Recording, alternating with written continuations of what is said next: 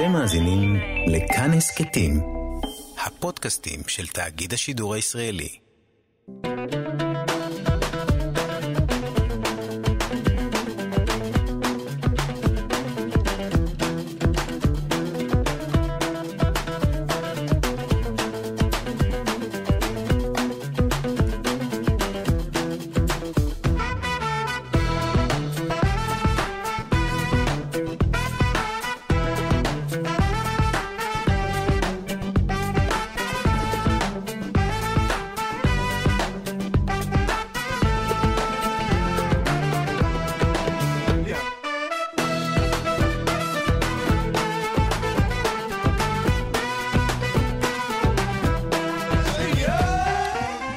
קפה גיברלטר, מגזין תרבות עם שורשים, אני אופיר טובול ואתם על כאן תרבות 104.9 FM וגם בפלטפורמת ההסכתים של כאן. והיום מצפה לנו uh, תוכנית גדושה למדי.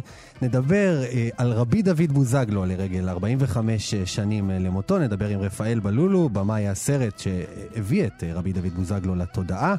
נדבר uh, על שיר חדש uh, של הפרויקט של רביבו ופרויקט צמא. חיבור בין מוזיקה חסידית למוזיקת חפלות מאוד מאוד מעניין. נדבר גם עם האקטיביסט והמשורר ניסן אליהו כהן, מאוד מאוד מעניין, שירה חדשה. ולפני הכל, אה, ביומיים האחרונים יכול להיות שנתקלתם בנאום שהפך לוויראלי בצורה יוצאת דופן.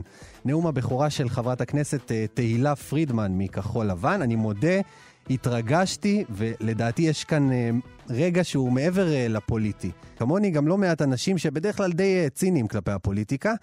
בתקופה הזאת במיוחד, של שיח ציבורי שמגיע למחוזות אלימים, מרענן מאוד לשמוע מנהיגה שמדברת במושגים של ברית של מתונים, שותפות ודאגה אמיתית לביחד המשותף. אז בואו נשמע באמת קטע קצר מהנאום, ואז נדבר עם חברת הכנסת תהילה פרידמן. באתי לכאן כדי להיות חלק מהנהגה שמחויבת לקיום הנס שנקרא מדינת ישראל. הנהגה שלא רוצה לנקום על עוולות. הנהגה שרוצה לדאוג למי שבחר בה בדיוק כמו למי שלא. שלא לועגת לכאב של מי שהפסיד. שמאמינה באחווה. לא הנהגה של קילרים. אני מחכה להנהגה, אני מחכה ומתפללת להנהגה של הילרים. אלה ימי הבית השלישי. ובדיוק כמו השניים שקדמו לו, הוא שביר, הוא דליק, הוא לא מובן מאליו. היציבות שלו היא באחריותנו. הקיום שלו תלוי בנו. זאת המשמרת שלנו. שלום אה, לך, אה, תהילה פרידמן. שלום, שלום. מה שלומך? אה, קצת מוצפת ומופתעת, אני חייבת לומר, ומתרגשת מאוד מאוד מכמות ה... כמות האנשים שכתבו לי בימים האחרונים, אנשים שהתקשרו, אנשים שהתרגשו, יש בזה... כל בן אדם שאומר לי, אה, אתה יודע, אתה השמעת את. את הסוף של הנאום, שבו ככה קצת אה, נחנקתי, אה, ואני, זה קצת מביך, אבל, אבל כל פעם שמישהו אמר לי, אני בכיתי יחד איתך, אז חשבתי שכאילו נורא התרגשתי, כי אמרתי, יש פה, באמת, יש פה מיליונים שהמדינה כואבת להם, היא כואבת להם בבטן, ואכפת להם נורא, והם שונאים את מה שקורה, והם רוצים אה, להפסיק את המלחמת אחים הזו. היה כל כך מסוכנת, והם לא רוצים עוד בחירות, וכאילו יש מיליונים כאלה, זה נותן המון תקווה.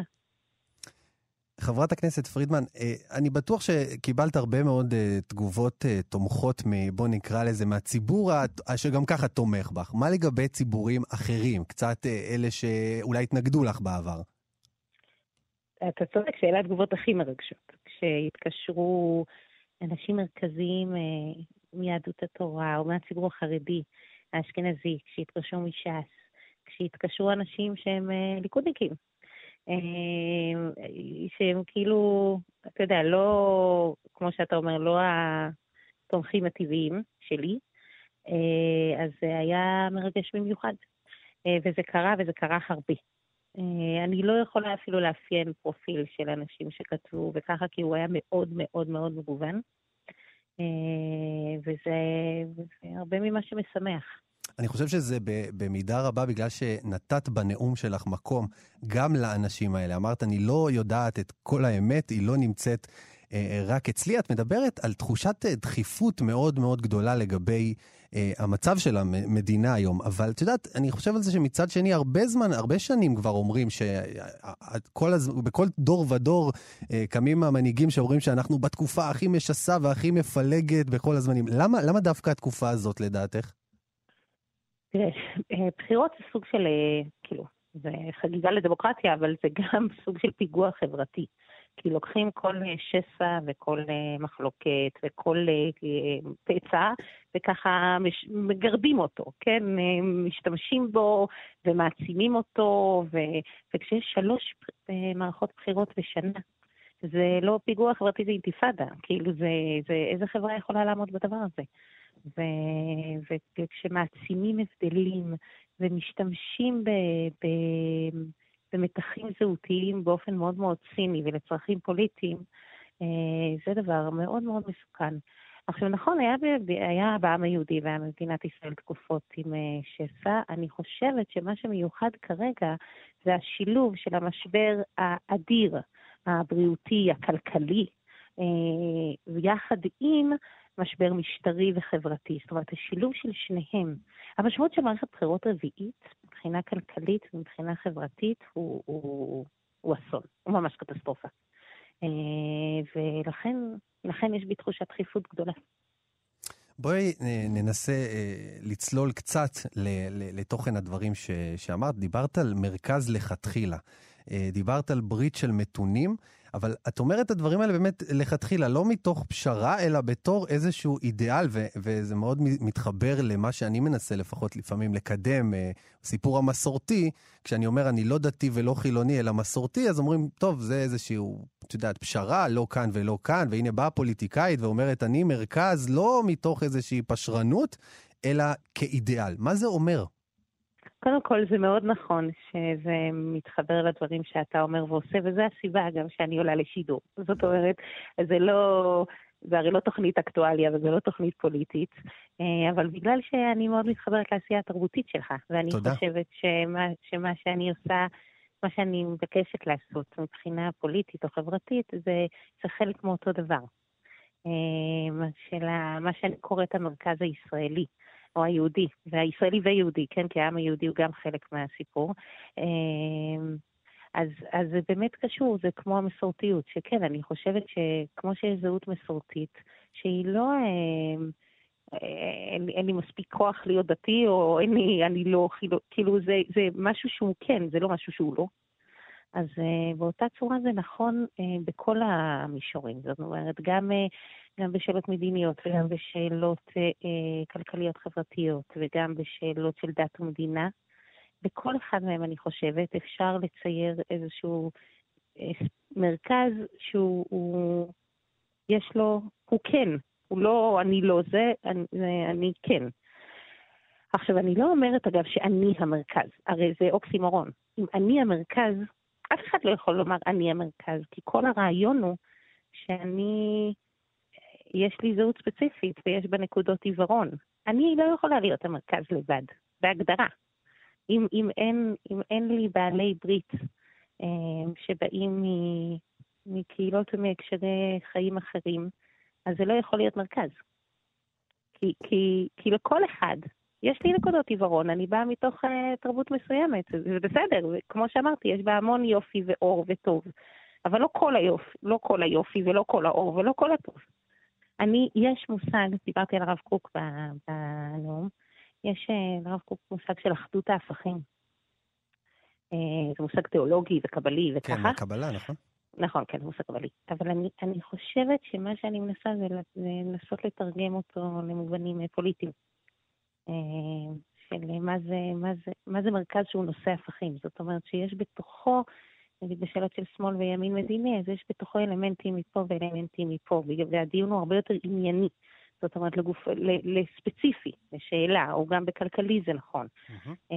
ו, ו, וגם בדת ומדינה זה נכון. זה, מנסה לא ללכת לדיכוטומיות ולא ללכת למסגרות, לה, להגדרות המאוד נוקשות, אלא לאפשר דיון ענייני ויותר אה, יותר פורט לפרטים. עכשיו, זה אנשים באמת נוטים לומר, אתם לא, זה פרווה. אני לא חושבת שזה פרווה, בכלל. בכלל. אני אגיד לך עוד משהו, כי אני רואה שזה ככה תוכנית עם נחת. כן. יש, אה, יש בפרקי אבות, אה, הוא היה אומר, נכון? כל מיני... נכון. אה, הוא היה אומר. אז, אז אני חושבת שמה שאמרתי בנאום זה הוא היה אומר שלי. כאילו, אני אומרת את זה כבר, זה, אני מאוד, אני בתוך האמירה הזו והעשייה הזו, אני חושבת שיותר מעשור. אה, מאז, אפילו הרבה יותר מעשור, הבנתי את זה בירושלים, כשראיתי את ירושלים אה, ממש מידרדרת. לא, זו באמת אמירה מאוד. ירושלמית. נכון. היא מאוד מאוד מידרדרת חברתית וכלכלית בתוך המאבקים, החבר... בתוך המאבקים בין הקבוצות, והבנתי שאם אנחנו לא מייצרים איזשהו ברית של מתונים בתוכה, אז, אה, אז העיר פשוט תשקע, ואף אחד לא, לאף אחד לא יהיה טוב לחיות בה. אה, כן, זו באמת אמירה מאוד מאוד ירושלמית, ואני חושבת שמציון תמיד יוצא תורה.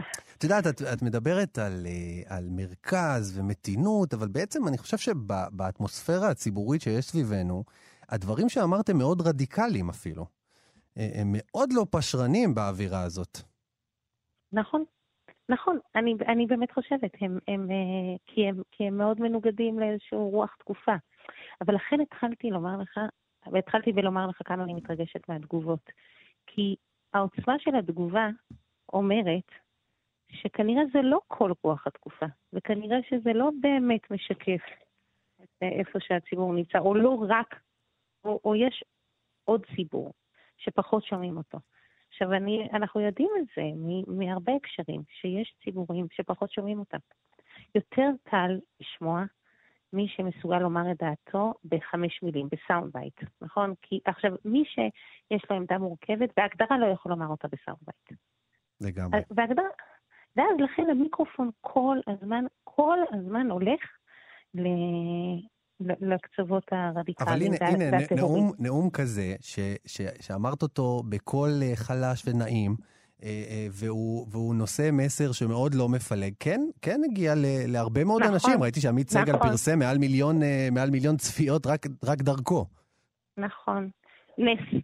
לא יודעת, באמת נס. אין לנו הסבר, לא. אולי, אולי נמצא הסבר, אבל אני רוצה, אני רוצה, תהילה, לצלול אולי קצת, קצת, קצת עמוק יותר. כי אני אגיד לך למה.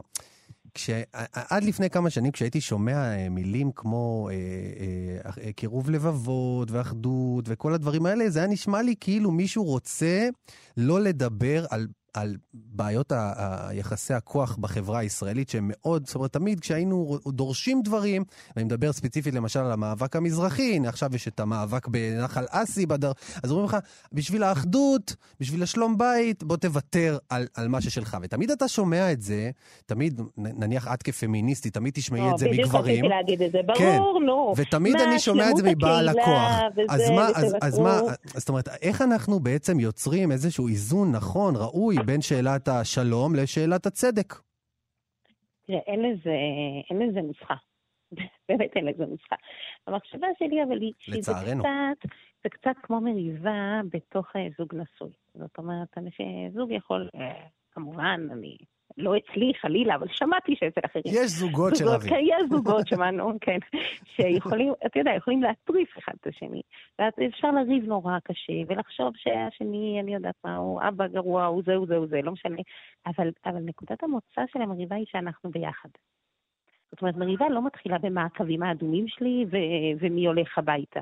מריבה, אם זה זוגיות בריאה, כן? אם זה זוגיות בריאה, אז מריבה היא כאילו, אתה משגע אותי, אבל אני ממש כועסת עליך, אבל, אבל אנחנו ביחד. בסופו של דבר, we'll figure it out. אז כאילו, אני, אני מרגישה, זה לא נקודת איזון, אבל זה נקודת אה, אה, מוצא. נקודת- שלא... נשארים ביחד סביב השולחן, תוך כדי שרבים, אבל כולנו כאן. כאן ביחד כן, וממשיכים וזה ומתחייבים לא- להגיע גם בשבוע הבא. בדיוק, ולא לשלול כל הזמן את ה... גם, גם היכולת לנהל דיון על משהו, ולא על אדם. זה שמה שאתה חושב על נושא הופך להיות מי שאתה, זה נורא נורא בעייתי. כי, כי, כי אז, ברגע שאני לא מסכימה איתך, אז אני שוללת אותך. עכשיו, אני יכולה לא להסכים איתך בלי לשלול אותך. אני יכולה לא להסכים איתך, לא יודעת, בוא, אנחנו יכולים לדבר על המאבק על האסי. אני לא, זה לא נושא שאני מכירה מספיק טוב בשביל להגיד עליו משהו, אבל לא משנה, אני כאילו אומרת, גם, גם בעניינים פמיניסטיים, בסדר? אז אני אומרת, לא, אני לא מוכנה שתגידו בשביל שלום בית בקהילה אתם תוותרו. אני רוצה שאת, שבואו נדבר על זה, ובואו נמצא משהו ש... כאילו, בואו נמתח עד הקצה את היכולת של, אה, של מה אנחנו מוכנים לעשות בשביל להישאר ביחד. וואו, וכל אני... אחד בסוף יוותר קצת, אבל זה לא, אבל, אבל זה לא ה... אין, אין כאילו מלכתחילה אתה תוותר, לא. אני מרגיש שיכולנו להעביר כאן אה, באמת תוכנית שלמה רק בלפתח את ה... לקחת את זה לכמה דוגמאות אה, פרקטיות אה, בכל העשייה שלך, והנה עכשיו אני מקווה גם שלא יהיו בחירות ושאת תישארי בכנסת תקופה ושזה לא יהיה הנאום האחרון כמו, ש... כמו שאולי חשבת, הראשון והאחרון. ו, ו, אבל אנחנו באמת חייבים לסיים עם שאלה באמת אחרונה על, על הרגע הזה ששמענו גם קודם בהקלטה. את מאוד התרגשת אה, בסיום הנאום. ממש הקול שלך נשבר שם. נכון. אה, למרות שאמרתי לעצמי, את לא תבכי, את לא תבכי, ועשיתי מלא אימונים. אה, אבל בסוף, אה, כן. אה, מה אני אגיד? זה לא רק שהתרגשתי, שזה גם שבאמת זה נורא נורא כואב לי. באמת. עכשיו אני אגיד לך אבל עוד משהו על דמעות. כאילו, כשגברים צועקים, זה נשמע אה, תקיף. כשנשים בוכות זה נשמע חלש. וזה אותו דבר. בשני המקרים יש כאילו איזשהו כזה פרץ של רגש. אז זה פשוט, אה, זה פשוט דרך אחרת לרגש. אני לא צועקת. כן, אני בוכה. מדהים. ממש, עם המילים האלה אנחנו, אנחנו נסיים. תהילה פרידמן, חברת הכנסת החדשה, בהצלחה לך, ושהקול הזה יישמע בהרי יהודה ובחוצות ירושלים ובכל הארץ. תודה רבה. תודה, אופי.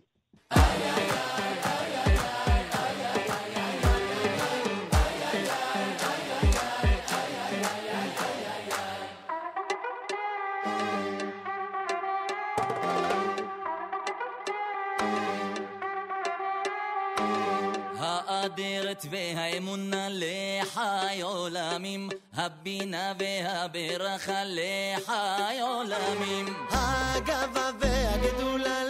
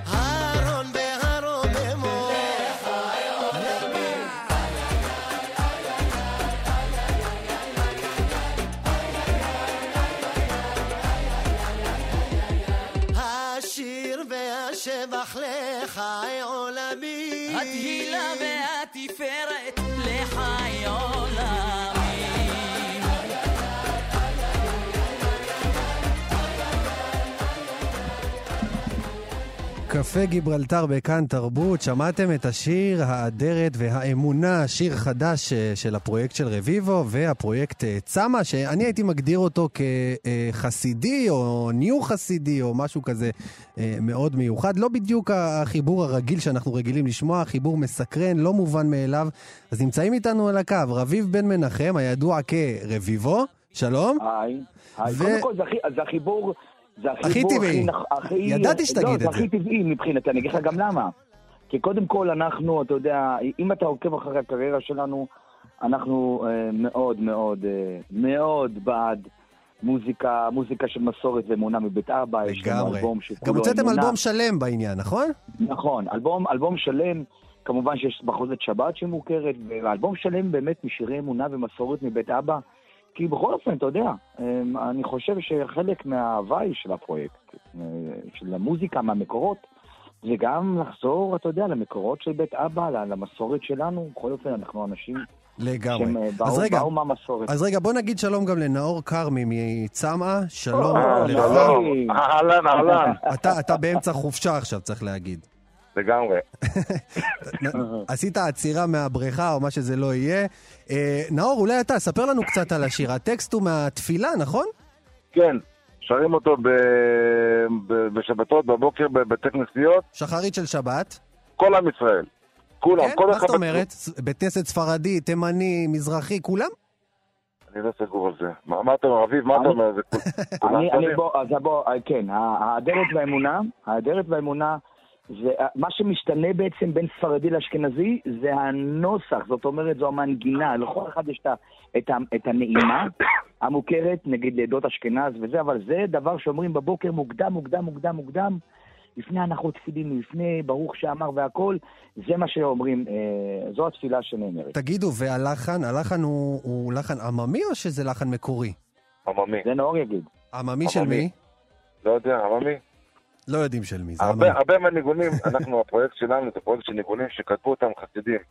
בתוך היערות של רוסיה, בתוך הדברים, ורוב הניגונים שיש, חלקם זה יצירות מופת, יצירות של 20-50 דקות יצירות, הנגני, מי שכתב אותם היו כל כך אנשים פנויים, שאף אחד לא יודע מי הם בכלל, אבל זה עובר מסורת. כן. כמו, כמו שאגב גם את התורות שלהם ואת הסיפורים שלהם גם לא רצו לכתוב ורצו שזה יעבור אה, באמת אה, בעל פה. ספרו לי על החיבור ביניכם. אני טוען שזה עדיין חיבור לא, לא הכי מובן מאליו, אבל ספרו לי איך, איך זה נוצר. איך זה נוצר? מי פנה למי? מי הביא את השיר? ספרו לי. אני אגיד... אוקיי, דבר, נאור. לא, דבר, דבר. אני, אני אספר את הצד שלי, כאילו בכל אופן, לכל אחד יש את הצד שלו. אל תשכח שנאור, קודם כל, יאמר, אני רוצה באמת לפרגן לו אה, הוא, הוא המפיק המוזיקלי של השיר הזה, זאת אומרת, הוא המעבד המוזיקלי, המוזיקה היפה, אתה יודע, כל פעם אנשים פשוטים, רגע, מה זה מעבד מוזיקלי? הרי אני כמעבד מוזיקלי, המון המון שנים, הם לא מבינים בין מה זה מלחין, למה זה כותב, למה זה מעבד מוזיקלי. אז כל המוזיקה, המוזיקה, המנגינה שעוטפת בעצם את השיר, אז מי שאחראי לזה זה נאור. אה, וכמובן רוצים גם לפרגן, חייבים לפרגן. אם אתה, קודם כל, אתה אהבת את השיר? מאוד, אני הנטזתי פה באולפן. רגע, אם אהבת את השיר, אתה צפית? אתה צפית בקליפ? אה, ראיתי אתכם שם משתוללים על אותיות ואותיות זזות. גם, גם אנחנו וגם נאור כרמי נמצאים בקליפ. אני חייב לומר לך משהו, כשרואים את הקליפ, השיר הזה לוקח כמה שהוא יפה וכמה שנאור עשה עבודה מדהימה, ואני באמת מפרגן לו בהמון אהבון, בהמון אהבה, שאתה לוקח את השיר עם העיבוד המוזיקלי של נאור, עם השירה שלנו, של ניר ושל לירן, של הפרויקט, אתה רואה את הקליפ של יעקב, אה, וואו, אה, יעקב המדהים, כשאתה לוקח את כל הקומפלקס הזה, ואתה, ואתה רואה את זה ואתה מבין שהחיבור הוא, הוא, הוא הכי... הוא הכי נעים והכי טבעי שיכול להיות. זאת אומרת, אל תשכח שאנחנו, יש לנו רגישות. לאנשים שבאים מעולם התורה. Uh, החיבור שלנו הוא חיבור שהוא ענק. גם, גם הקהל שבא לראות אותנו זה קהל מסורתי. לעולם לא תראה קליפים של הפרויקט של רביבו, קליפים עם בחורות מעורטלות בבגד ים, כי יש לנו איזושהי אתיקה, אנחנו, אנחנו, מדבר רק על, רק על הפרויקט של רביבו. אני מבחינתי, בן אדם שצופה בקליפ של הפרויקט של רביבו, זה בן אדם שיכול לבוא מהמגזר הערבי, שים לב אני אומר לך, מהמגזר היהודי גם. ומהמגזר החרדי, אני רוצה לכבד את כולם. אצלי תהיה צניעות בכל קליפ. והקטע של חב"ד, תקשיב, קודם כל השמחה שלהם, בוא, השמחה שלהם, השלמות במה שהם עושים, הפניני, אני קורא לזה פניני. כי ברגע שהכרתי את נאור, כן, ברגע שהכרתי את נאור ואת כל החבר'ה, הם עובדים בחיוך, באהבה, וזה כל כך אנחנו, שזה כאילו החיבור היה מיידי, לא רק כאילו טבעי, החיבור היה, הקליקה הייתה מיידית. אני לא רואה את עצמי לא ממשיך לעבוד איתם, עם נאור ועם החבר'ה, כי היה שם משהו שהיה פשוט בילדין. בילדין, one piece, איזה כיף. תשמעו, אני, אני באמת עפתי על השיר ואני אומר, זה מוזיקה ישראלית. לא מוזיקה מזרחית, לא מוזיקה חסידית, מערבית, או כל, ה, נכון. כל הקטגוריות האלה. עכשיו, נאור, אני אומר לך גם, אולי קח את זה כפרגון, זה נשמע כמו שיר של הפרויקט של רביבו מבחינת ההפקה, אבל אתה הצלחת להיכנס... אני רוצה עכשיו, אני עכשיו תורי לדבר, אתה שומע? אתה שומע? כן, אני כן. הגעתי לאולפן שלהם. ואתה יודע, קצת חששות וזה, אבל אני באמת עבדתי עם הרבה מאוד זמרים. וקודם כל אני רוצה לציין נקודה אחת שהיא מאוד חשובה. הרגישות שלהם לשפה העברית ולטקסט הוא יותר דופן. זה תימנים, מה חשבת? בסדר, אבל אני אומר לך, עדיין ראיתי איך הם מדברים ביניהם. הם קיבלו כאפה על היד בגיל ארבע אם הם טעו בקטנה. על מנרה, ממש, כמו שאמר בילדין, תנו בילדין, של השפה העברית והכבוד, ממש כבוד לכל אות, לכל זה. ואני ראיתי את רביב עובד איתם עם הזמרים. הוא אמר להם, אם הזמר אחד לא אמר דיקציה ב-100% ולא הייתה לו כוונה במילה, הוא עצר עוד פעם ועוד פעם ועוד פעם. זה מאוד הרשים אותי, ובאמת אני הרגשתי שם כמו משפחה, כמו משפחה שלי, אין הבדל. דתי, חילוני, זה לא שטויות, הכל שטויות, אין הבדל. אנחנו כולנו באותה סירה, ובשיר הזה זה יוצא החוצה, שכולנו, ואני גם מקווה שהשיר הזה הוא יפתח פתח קטן אפילו לחיבור בעם ישראל. בכל החברה שלנו עכשיו כל מיני דברים שמדברים עליהם. אנחנו, אין הבדל, אנחנו כולנו בתסתירה של אותה מוזיקה, ואנחנו ביחד, אנחנו שמחים. דרך אגב, אני, אני חייב גם לומר, אני חייב לומר משהו, בהגדרות שלי, בפתיחת הפרויקט הזה, אה, של הסינגל הראשון, דרך אגב, פרויקט, בוא, פרויקט סמה של חב"ד, אנשים כמו שלומי שבת, איש הריבו, חנן בן ארי, אנשים אה, מהשורה הראשונה של האומנים בישראל משתתפים שם. זה משהו שהוא מאוד, פרויקט מאוד מאוד יוקרתי ומאוד מיוחד. אבל לגבי השיר הזה, אני חייב לומר לך שמההתחלה, אני אה, ונאור הצבנו, אה, הגדרנו, השיר הזה הולך להיות לכל עם ישראל. אנחנו לא רוצים לקחת אותו פופי מדי, אנחנו לא רוצים לקחת אותו כבד מדי, צריך להיות בחיוך. ומי שלא שר בחיוך, השיר הזה לא יעבוד. ו... ו- והדבר הזה הוא פשוט נכון, כי אני רוצה, אני, אני ונאור, וגם, אתה יודע, בכלל, חב"ד והפרויקט של רביבו, המטרה שלנו זה לקרב את עם ישראל, זה מה שאנחנו עושים בעשר שנים בעצם, מהקמת הפרויקט, וזה חייב להמשיך גם בשיר הזה וגם בשירים שאחרי אה, האדרת והמונה. חבר'ה, עשיתם לי מה זה טוב על הנשמה. אה, הפרויקט של רביבו וצאמה, אתם ממש מאחדים את עם ישראל, ועוד בתקופה, מה זה לא פשוטה, אז באמת אני אומר לכם כל הכבוד ותמשיכו ככה, ואני אומר, עוד שירים. לכו, כנסו לאולפן, עכשיו יש לכם הרבה זמן פנוי. עוד שירים בסטייל הזה, תנו לנו בראש, אוהבים אתכם, תודה רבה. רק בשמחות, ושוב תודה לנאור ולכל הצוות על עבודה נפלאה. תודה, נשמה.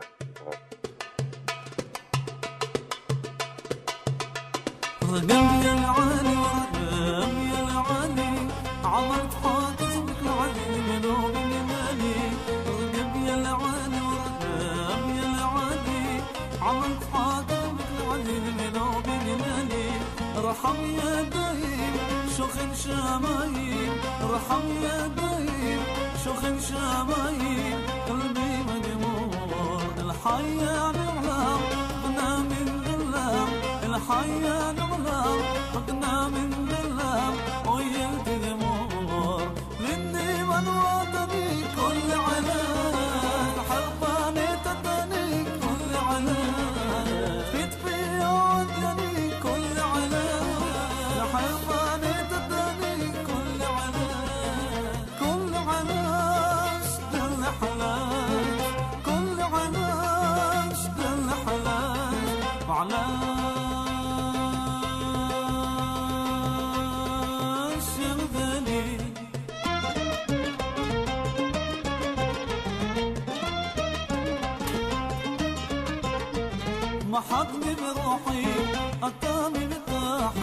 محضني بروحي أطاري بطاحي ما جنب عالي وليك تنادي. ما وليك تنادي. في ممشي دبالي هي عمادي في ممشي دبالي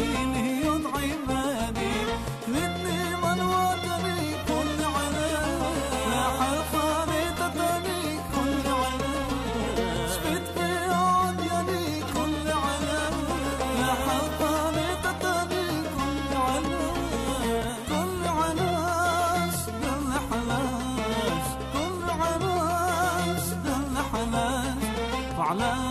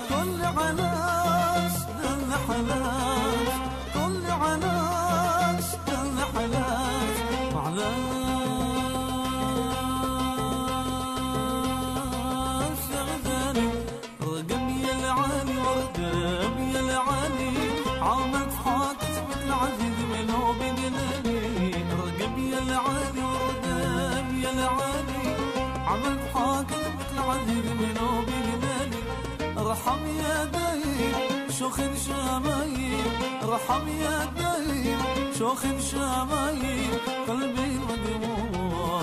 حيا نوهام فكنا من ظلام الحيا نوهام فكنا من ظلام ويك دموع في النيم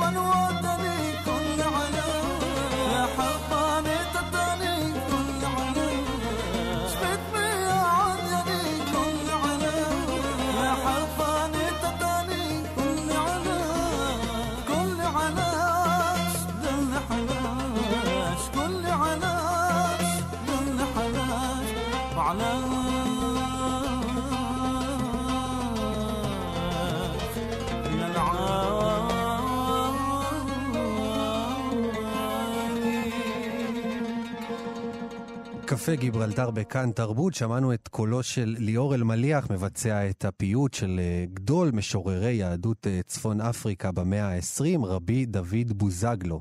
היום, כ"ג באב, אנחנו מציינים 45 שנים אה, לפטירתו, ואני רוצה לדבר עם הבמאי רפאל בלולו, שיצר את, את הסרט שיר ידידות, סרט חלוצי שהיה אולי הראשון לספר את אה, סיפורו של רבי דוד בוזגלו בחמש אה, שנים שחלפו מאז צאת הסרט. אפשר להגיד שהוא ממש הכניס אותו לתודעה. שלום לך, רפאל. שלום אופיר, מה נשמע? מצוין, מה הופך את אה, רבי דוד אה, בוזגלו בעיניך לפייטן כל כך אה, חשוב? אני רוצה אולי להוסיף לדברים שאמרת ולהציע שהוא אחד מגדולי המשוררים העבריים אה, במאה ה-20. ברור שבקונטקסט הוא גם יהודי מרוקאי, והוא כתב בעברית ובערבית יהודית, אבל הוא גם uh, משורר עברי פורץ דרך, uh, והוא, ואחד הדברים המשמעותיים ביותר זה שהוא מחזיק את הזיכרון של שירת ספרד, ערבל אותה עם המודרנה של המוזיקה הערבית של שנות ה-30 וה-40 וה-50, והכניס אותה לתוך הישראליות כבר בשנות ה-50 מתוך מרוקו, כשהוא מגיב למה שקורה בישראל, וכמובן עם ההגעה שלו לישראל בשנות ה-60 וה-70, כשהוא התחיל לכתוב שירה ישראלית פוליטית על המצב בישראל. מעניין, אתה מדבר בעצם על משולש כזה, אה, תור הזהב בספרד, הערים של קהיר ושל קזבלנקה אה, בעולם הערבי, תקופה של באמת גם תור זהב משל עצמה, של מוזיקת הפופ אה, הערבית, וגם התייחסויות שלו לעובדה שהוא חי בתקופת הנס של מדינת ישראל, גם תגובות שלו, יש שירה שלו אחרי מלחמת ששת הימים ואחרי הקמת המדינה. מאוד מעניין המשולש הזה. נכון, והוא גם חלק מהתחייה של העברית המודרנית במרוקו. אנחנו מכירים, ובצדק, את אליעזר בן יהודה ואת ההשכלה הציונית המזרח-אירופאית, אבל במקביל אליה, ובתגובה אליה, התחוללה מהפכה של עברית מודרנית גם במרוקו וגם במקומות אחרים במרחב המוסלמי. ורבי דוד בוזגלו היה, אתה יודע, הוא היה משורר, הוא היה חובב של חובב שפות וחובב של השפה העברית. גם כאדם דתי, אדם מאמין, אבל גם כחובב שפות, כמשורר. אתה יודע, בהחלט רוב, רוב השירים שלו הם אה, בעברית, אבל דווקא השיר שבחרתי להשמיע, ארגבי אל-עלי, זה שיר שהוא בסגנון השזירה, איך אומרים בערבית? מטרוז'? מטרוז? בעברית, מטרוז, מטרוז. כן, כן. השזירה שבעצם בש, ב, ב, בפסוק אחד בתוך השיר הוא מכניס גם עברית וגם ערבית, וצריך להגיד שגם השיר יושב בעצם על שיר של אה, גדול אחר מיהדות צפון אפריקה, של סלים הללי, גדול המוזיקאים. אה, אה, של, של אותה תקופה. חברים. הם הכירו, ובעצם היה לו צורך לקחת להיט של סלים הללי, להלביש לו מילים, מילות קודש בעצם, נכון? נכון, נכון. אז בעצם הוותיקים אה, ששוחחתי איתם בתחקיר, אה, סיפרו לי, אה, תחשוב, אנחנו מדברים על שנות ה-30, 40, 50, הקולנוע הוא הדבר הפופולרי ביותר שם, וציינת את אור הזהב של המוזיקה המצרית והערבית בכלל, אז שבי, אז גדולי המוזיקאים עוברים לקולנוע. כל הצעירים אה, בעצם חווים את הזמרים הגדולים הערבים, ביניהם גם סלים הללי שהיה יהודי, אבל הוא זמר, היה זמר ערבי לכל דבר ועניין, והם אוהבים את המוזיקה הזאת. היא מוזיקה שמדברת אליהם, וכמובן הרדיו גם כן מתפקד, ו, והוא תוהה לעצמו, בעצם אני חושב שהוא פועל בשני אופנים. אחד, אה, הוא גם אוהב את המוזיקה הזאת, הוא היה מוזיקאי גם כן, והוא לוקח את הלחנים האלה שהוא נורא אוהב, אה, והוא משלב אותם בקודש, גם כדי לקרב בעצם את הצעירים אה, שלא רק ילכו, מה שנקרא, לשירי אגבים, אלא גם כן יבואו כן. אה, לתוך בית הכנסת. אבל אני חושב שהוא לא עשה את זה מ... זאת אומרת, זה גם מוכיח את הספקטרום שלו, אתה מבין? את המרחב העבודה שלו, את השולחן העבודה שלו, הרחב הזה שלו, שהוא לא מפחד מחול לכאורה, ולא, והקדושה יכולה להימצא בכל דבר, כל עוד מקדשים אותה ונותנים לה את הכבוד אה, הראוי. איך אתה מסביר, תשמע, אתה, אתה, אתה צילמת סרט ולפני חמש שנים הוא אה, יצא לאקרנים והוא עשה איזשהו תיקון מסוים לגבי זה שרבי דוד בוזגלו עד הסרט הזה היה אולי כמה בודדים אה, ידעו, בוודאי מהדור שלנו, ובכל זאת הסרט עשה איזשהו תיקון, אבל עדיין זה לא דמות ש, שמוכרת בכל בית בישראל. אה, זה לא דמות שהיא על השטרות, לא מלמדים אותה בבית כן. ספר. איך אתה, איך אתה מסביר? יש לי איזשהו, אה, כמה מחשבות, תראה, אבל מה, מה דעתך? איך, איך אני, אתה מסביר את זה? אני, אני אענה ואני אשמח לשמוע גם את המחשבות שלך, בגלל הפעילות, ש... בגלל כמובן העיסוק שלך. אבל אני רוצה לומר שצריך לומר, קודם כל, הוא היה משורר ועדיין משורר, בגלל שהוא משורר מבצע, הוא פייטן. אה, והפיוטים שלו נותרו בקאנון, בעצם נכנסו, נשתמרו בקאנון הקהילתי של יוצאי צפון אפריקה, ואנחנו מדברים על, במקרה הרע, עשרות אלפי ישראלים, במקרה היותר נפוץ, וזה גם יותר קרוב למציאות, מאות אלפי ישראלים משתמשים בשירה שלו. זאת אומרת, הוא חלק מהשירה mm-hmm. הישראלית, אתה יודע, זה שזה לא בשטרות וזה שזה לא בבית ספר, בסדר, זה עניין של תהליך וזמן, ואני מקווה שזה יתוקן מתישהו, אבל הוא כן קיים, אז, אז עם כל הכבוד לסרט, אה, ולא חלילה, זה לא, אתה יודע, זה להצטנע או משהו, אבל אה, אה, הוא פעל וחי בקרב היהודי צפון אפריקה והצאצאים שלהם. מה שכן הסרט הצליח לעשות, הוא הצליח להנגיש את זה לדור הצעיר יותר ולדור שלנו, וגם ללא צפון אפריקאים, ללא מגרבים. זאת אומרת, לישראלים ממוצאים שונים. אה, ואני, ואני מודה שבעיקר אנשים שמתעניינים בו זה אנשים שיש להם איזה סוג של מסורתיות, הם הסקאלה של המסורתיות, או דתיים, אה, או ממש חובבי שפה. אה, השאלה למה הוא לא נכנס, אני מניח שזה עניין של תהליך. ככל שיהודי צפון אפריקה יתפסו מקום בהנהגה של מדינת ישראל, ככה ישתקפו הגיבורים שלהם אה, בתרבות, אה, אתה יודע, בסמלי התרבות. אבל אני עוד פעם חוזר ואומר, רבי דוד בוזגלו הוא מתנה לשפה העברית, הוא מתנה לתרבות הישראלית. השורש שלו הוא צפון אפריקאי, אבל השירה שלו היא ישראלית לחלוטין.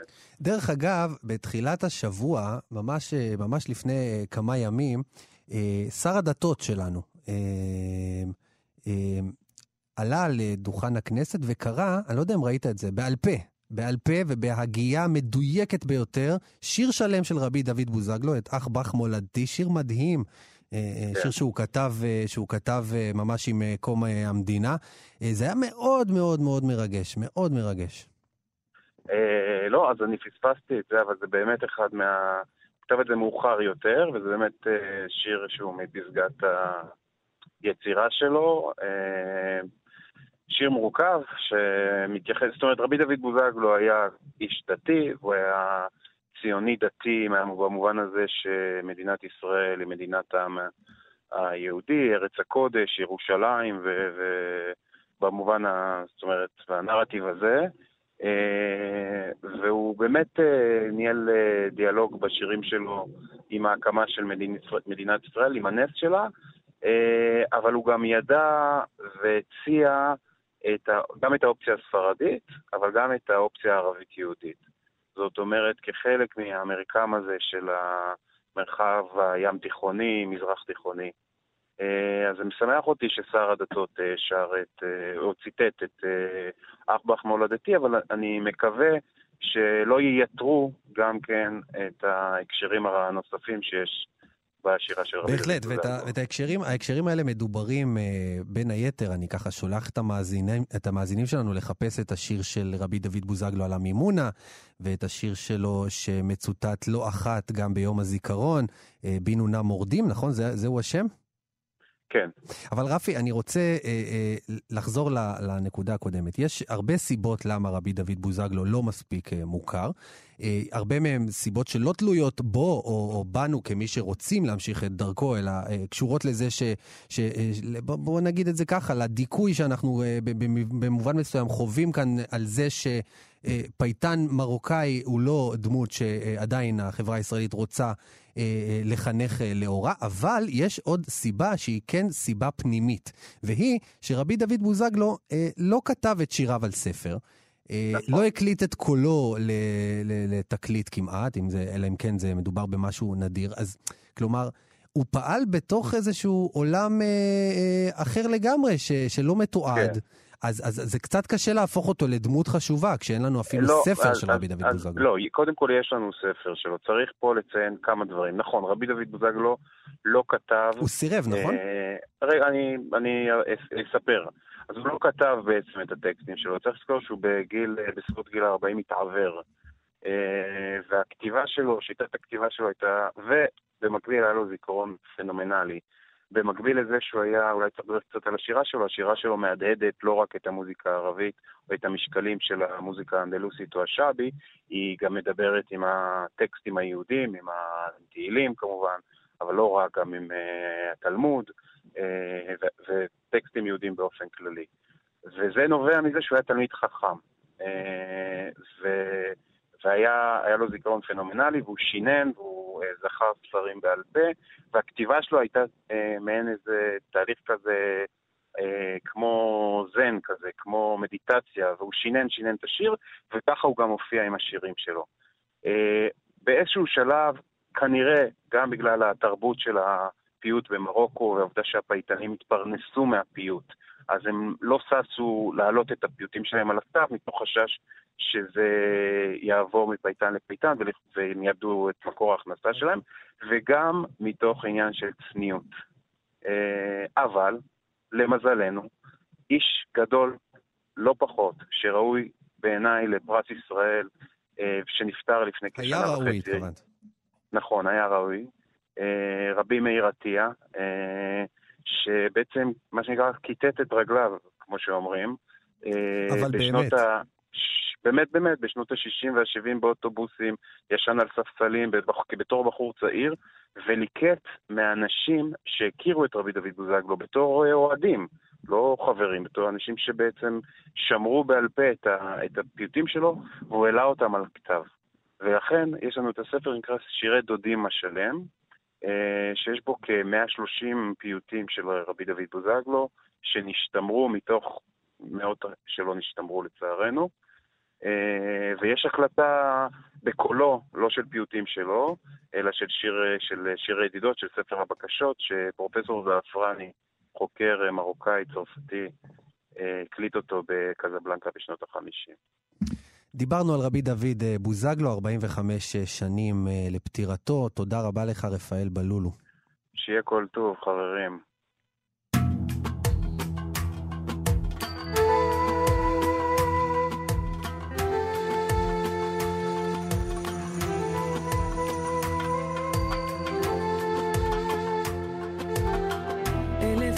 מחשבות הלילה חלפו עברו עליי במדבר שפתיי רק בך רציתי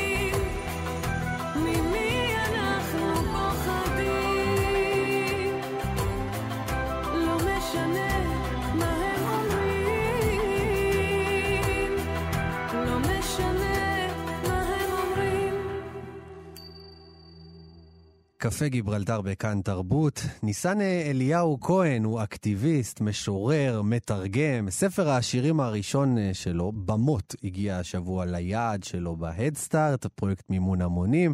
מה מביא פעיל חברתי לבחור דווקא בשירה ככלי העבודה המרכזי שלו? נמצא איתנו אה, ניסן כהן, שלום לך. אהלן, שלום. מה העניינים? ברוך השם, ברוך השם. יופי. אה, בוא תקריא לנו שיר? נטעם כן. קצת?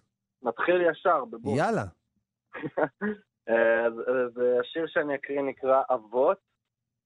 אה, הוא אה, אחד השירים המרכזיים בספר, אה, והוא איזשהו ניסיון כזה לנחש איזושהי היסטוריה אה, שלא בטוח שקרתה, של אה, גבריות, אולי קצת אחרת.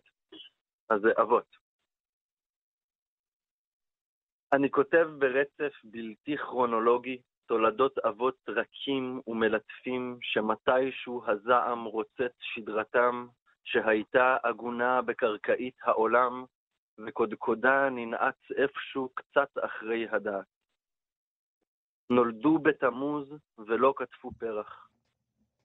התפנקו בעשבים גבוהים מרצדים. שחו עירומים גופם רגיש לזרמים ואדוות. לא אגרו שפע. לא פנו למשטרה במקום לבכות. מתישהו הזעם רוצץ שדרתם.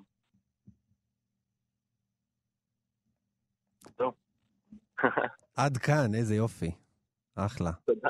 אני רוצה לקרוא אה, שורה מההדסטארט שלך, איך אתה מתאר את, הס... את הספר. אז אתה אומר, השירים בספר עוסקים באהבה ומבני כוח, ובאופציה הלא לינארית, לא לינארית, לחוות עולם אחר.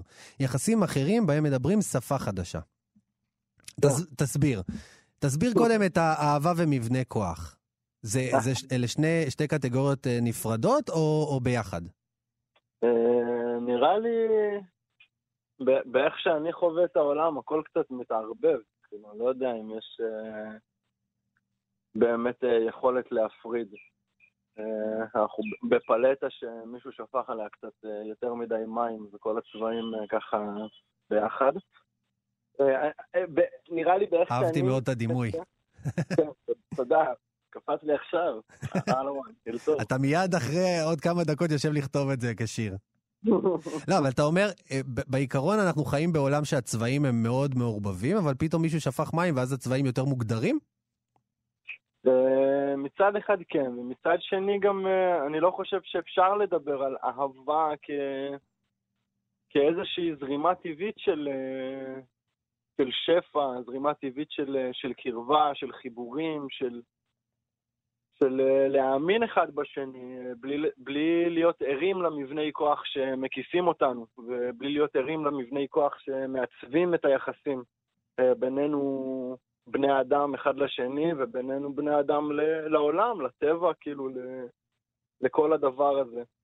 וכשדברים הם נעולים בתוך מבני כוח, אז אנחנו בעצם אה, אה, מונעים את, ה- את הזרימה הזאת של, אה, של חיים, את הזרימה הזאת של, אה, של אהבה. אז אה, נראה לי הרבה מהכתיבה שלי מתעסקת באמת ב- בדבר הזה. ב- אולי ברצון לפרק אה, מבני כוח, אבל השאלה ש- ש- שמעניינת אותי היא, היא מה מביא אותך לבחור דווקא בשירה. אני אומר, פעילים חברתיים יוצאים להפגין, אה, חלקם אה, מביעים, מביעים את עצמם בהרבה מאוד אה, דרכים. למה דווקא שירה בעצם? שירה, ואני אדגיש שאנשים לא בדיוק קוראים שירה. זאת אומרת, אתה רוצה עכשיו לעשות שינוי חברתי משמעותי. תשמע, בערבי שירה אני רואה בקושי מניין. אז, אז תשובה מלאה למה שאתה מתאר אין לי. אה, אני כותב שירה כי אני אוהב אה, לכתוב. אה, וכי, וכי זה מה ש... זאת ההתעסקות שלי, כאילו, ש, שאני נהנה ממנה, אה, לחקור בעצם. אני חושב ששירה, יש בה, יש בה מימד של חקירה. במימד של חקירה אסתטית של, של הקיום, של חקירה אסתטית של, של המציאות, ו, ויש משהו כשאתה עובד עם אסתטיקה, כשאתה עובד עם, אה, עם אומנות, שבאיך באיך שאני חווה את זה, מין מצליח לפעור סדקים, או, או לזהות סדקים שיש ב, במציאות, אה, לא לחוות אותה בצורה של אה, קו ישר, לינארי, זמן כאילו זה, אלא, אלא לנסות למצוא, למצוא, למצוא יופי ש, שגם קיים, למצוא יופי שיכול, אה, שיכול אה, לשנות את הכיוון של ההגה כזה, אה, באיך שאני הייתי רוצה לדמיין. והדרך שהכי מחוברת אליי זה, זה שירה, כאילו, זה מה, ש, זה מה שאני עושה, כאילו. אחלה, ו- אחלה תשובה, אני חייב, אני חייב להגיד. ואתה יודע, אה, שמתי לב ב, ב, ב, בשירים שבינתיים פרסמת עוד, הספר עוד לא אה, אה, יצא רשמית, אה, שיש לך שני שירים שעוסקים בביטוח לאומי. אחד, אחד מהם נקרא שחרית לביטוח לאומי, ואת השני אני אפילו הולך להקריא עכשיו כי הוא, הוא מאוד קצר. כשמדברים על עתיד, אני מדמיין תור בביטוח לאומי, וזה לא שאין לי חברים. אז קודם כל, קודם כל, אה, אני בטוח שיש לך חברים, אבל אה, השאלה הנשאלת זה מה, למה דווקא ביטוח לאומי? כלומר, מה, מה הם עשו לך? מה מה הם לא עשו? אה, אני. חושב שביטוח לאומי, אני מתעסק בביטוח לאומי בעיקר סביב אבא שלי וסביב המשפחה שלי וסביב דברים שאתה יודע, אה, אנחנו צריכים. אה, עם, עם אה, זה, אני חושב שאנשים מגיעים לביטוח לאומי במצבים שבהם הם, הם זקוקים. הם זקוקים לעזרה, הם זקוקים ל... איך הולך הג'ינגל של ביטוח לאומי כשמתקשרים אליהם? וואי. במצבים הלא פשוטים של החיים, או משהו כן, כזה. כן, נו, אה, ג'י- ג'ינגל אה, קשה. אה, אבל אז, אז זה מה שאני אומר, כאילו, אתה מגיע בנקודות שבהן אתה נזקק, ואתה מוצא שם, אתה, אתה מוצא שם דברים מאוד קשים, כאילו, אתה מוצא שם גם חוויה של מעקבים, שממש, לא יודע, תמונות שלך כאילו עומד ליד הקלנועית שהמשפחה שלי קיבלה, כאילו, אתה עומד בחקירות אה, שאנשים, כאילו ממש עשיתי תחקירים על זה, כאילו, חקירות שאנשים נמצאים בהם בחדרי חקירות, אה, איומים, אה, אה, כאילו, אתה מבקש עזרה ויכול להיות שאתה עושה משהו פלילי. אה, ואני חושב ש... שזה גם קשור אה, למבני כוח ולזרימה של שפע. כאילו, ש, ש, ש, הייעוד של שפע הוא, הוא להגיע מהמקומות שיש את המשאבים למקומות שזקוקים למשאבים. אני חושב שכשאנחנו כלואים בתוך הסיטואציה הזאת של, של שפע ש, שנאגר במקומות מסוימים ולא זורם למקומות אה, ש, ש, שזקוקים להם, אז כשאתה מביא את עצמך לעמדה הכל כך פגיעה הזאת של, של לבקש עזרה, אה, של לבקש תמיכה, שזאת עמדה מאוד פגיעה לבקש עזרה, כאילו, אה, ואתה מוצא, אתה מוצא חשדנות, אתה מוצא שמישהו מאשים אותך כ, כפושע. אני חושב שחלק מה, מהטרגדיה שלנו זה, זה שעוני זה פשע. כאילו, וזה ממש ממש פשע, לא. עוני זה פשע, וכאילו ככה מציירים את זה, והפושע מבחינת כאילו, מבחינת המציאות שלנו, מבחינת איך שמפרשים אותה, זה מי שאני ולא, ולא מי שמייצר את זה. ו- ועל זה אני כותב. אני רציתי ככה לשאול אותך לסיום, אחד הנושאים שמטרידים אותך ומעסיקים אותך זה אלימות משטרתית, ואני יודע שגם היית המדריך של סלומון טקה הזה, נכון?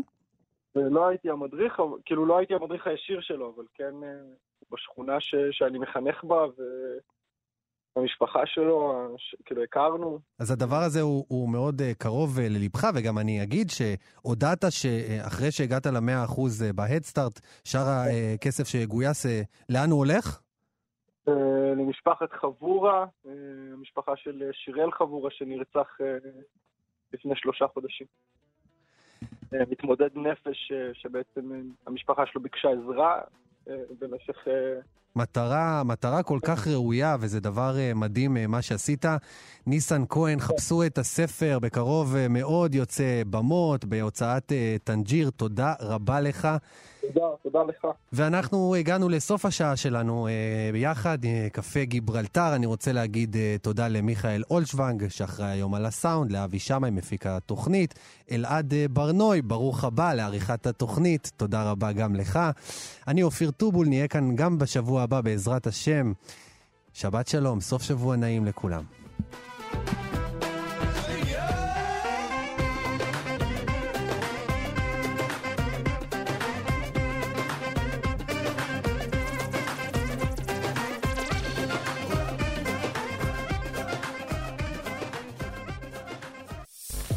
אתם מאזינים לכאן הסכתים, הפודקאסטים של תאגיד השידור הישראלי.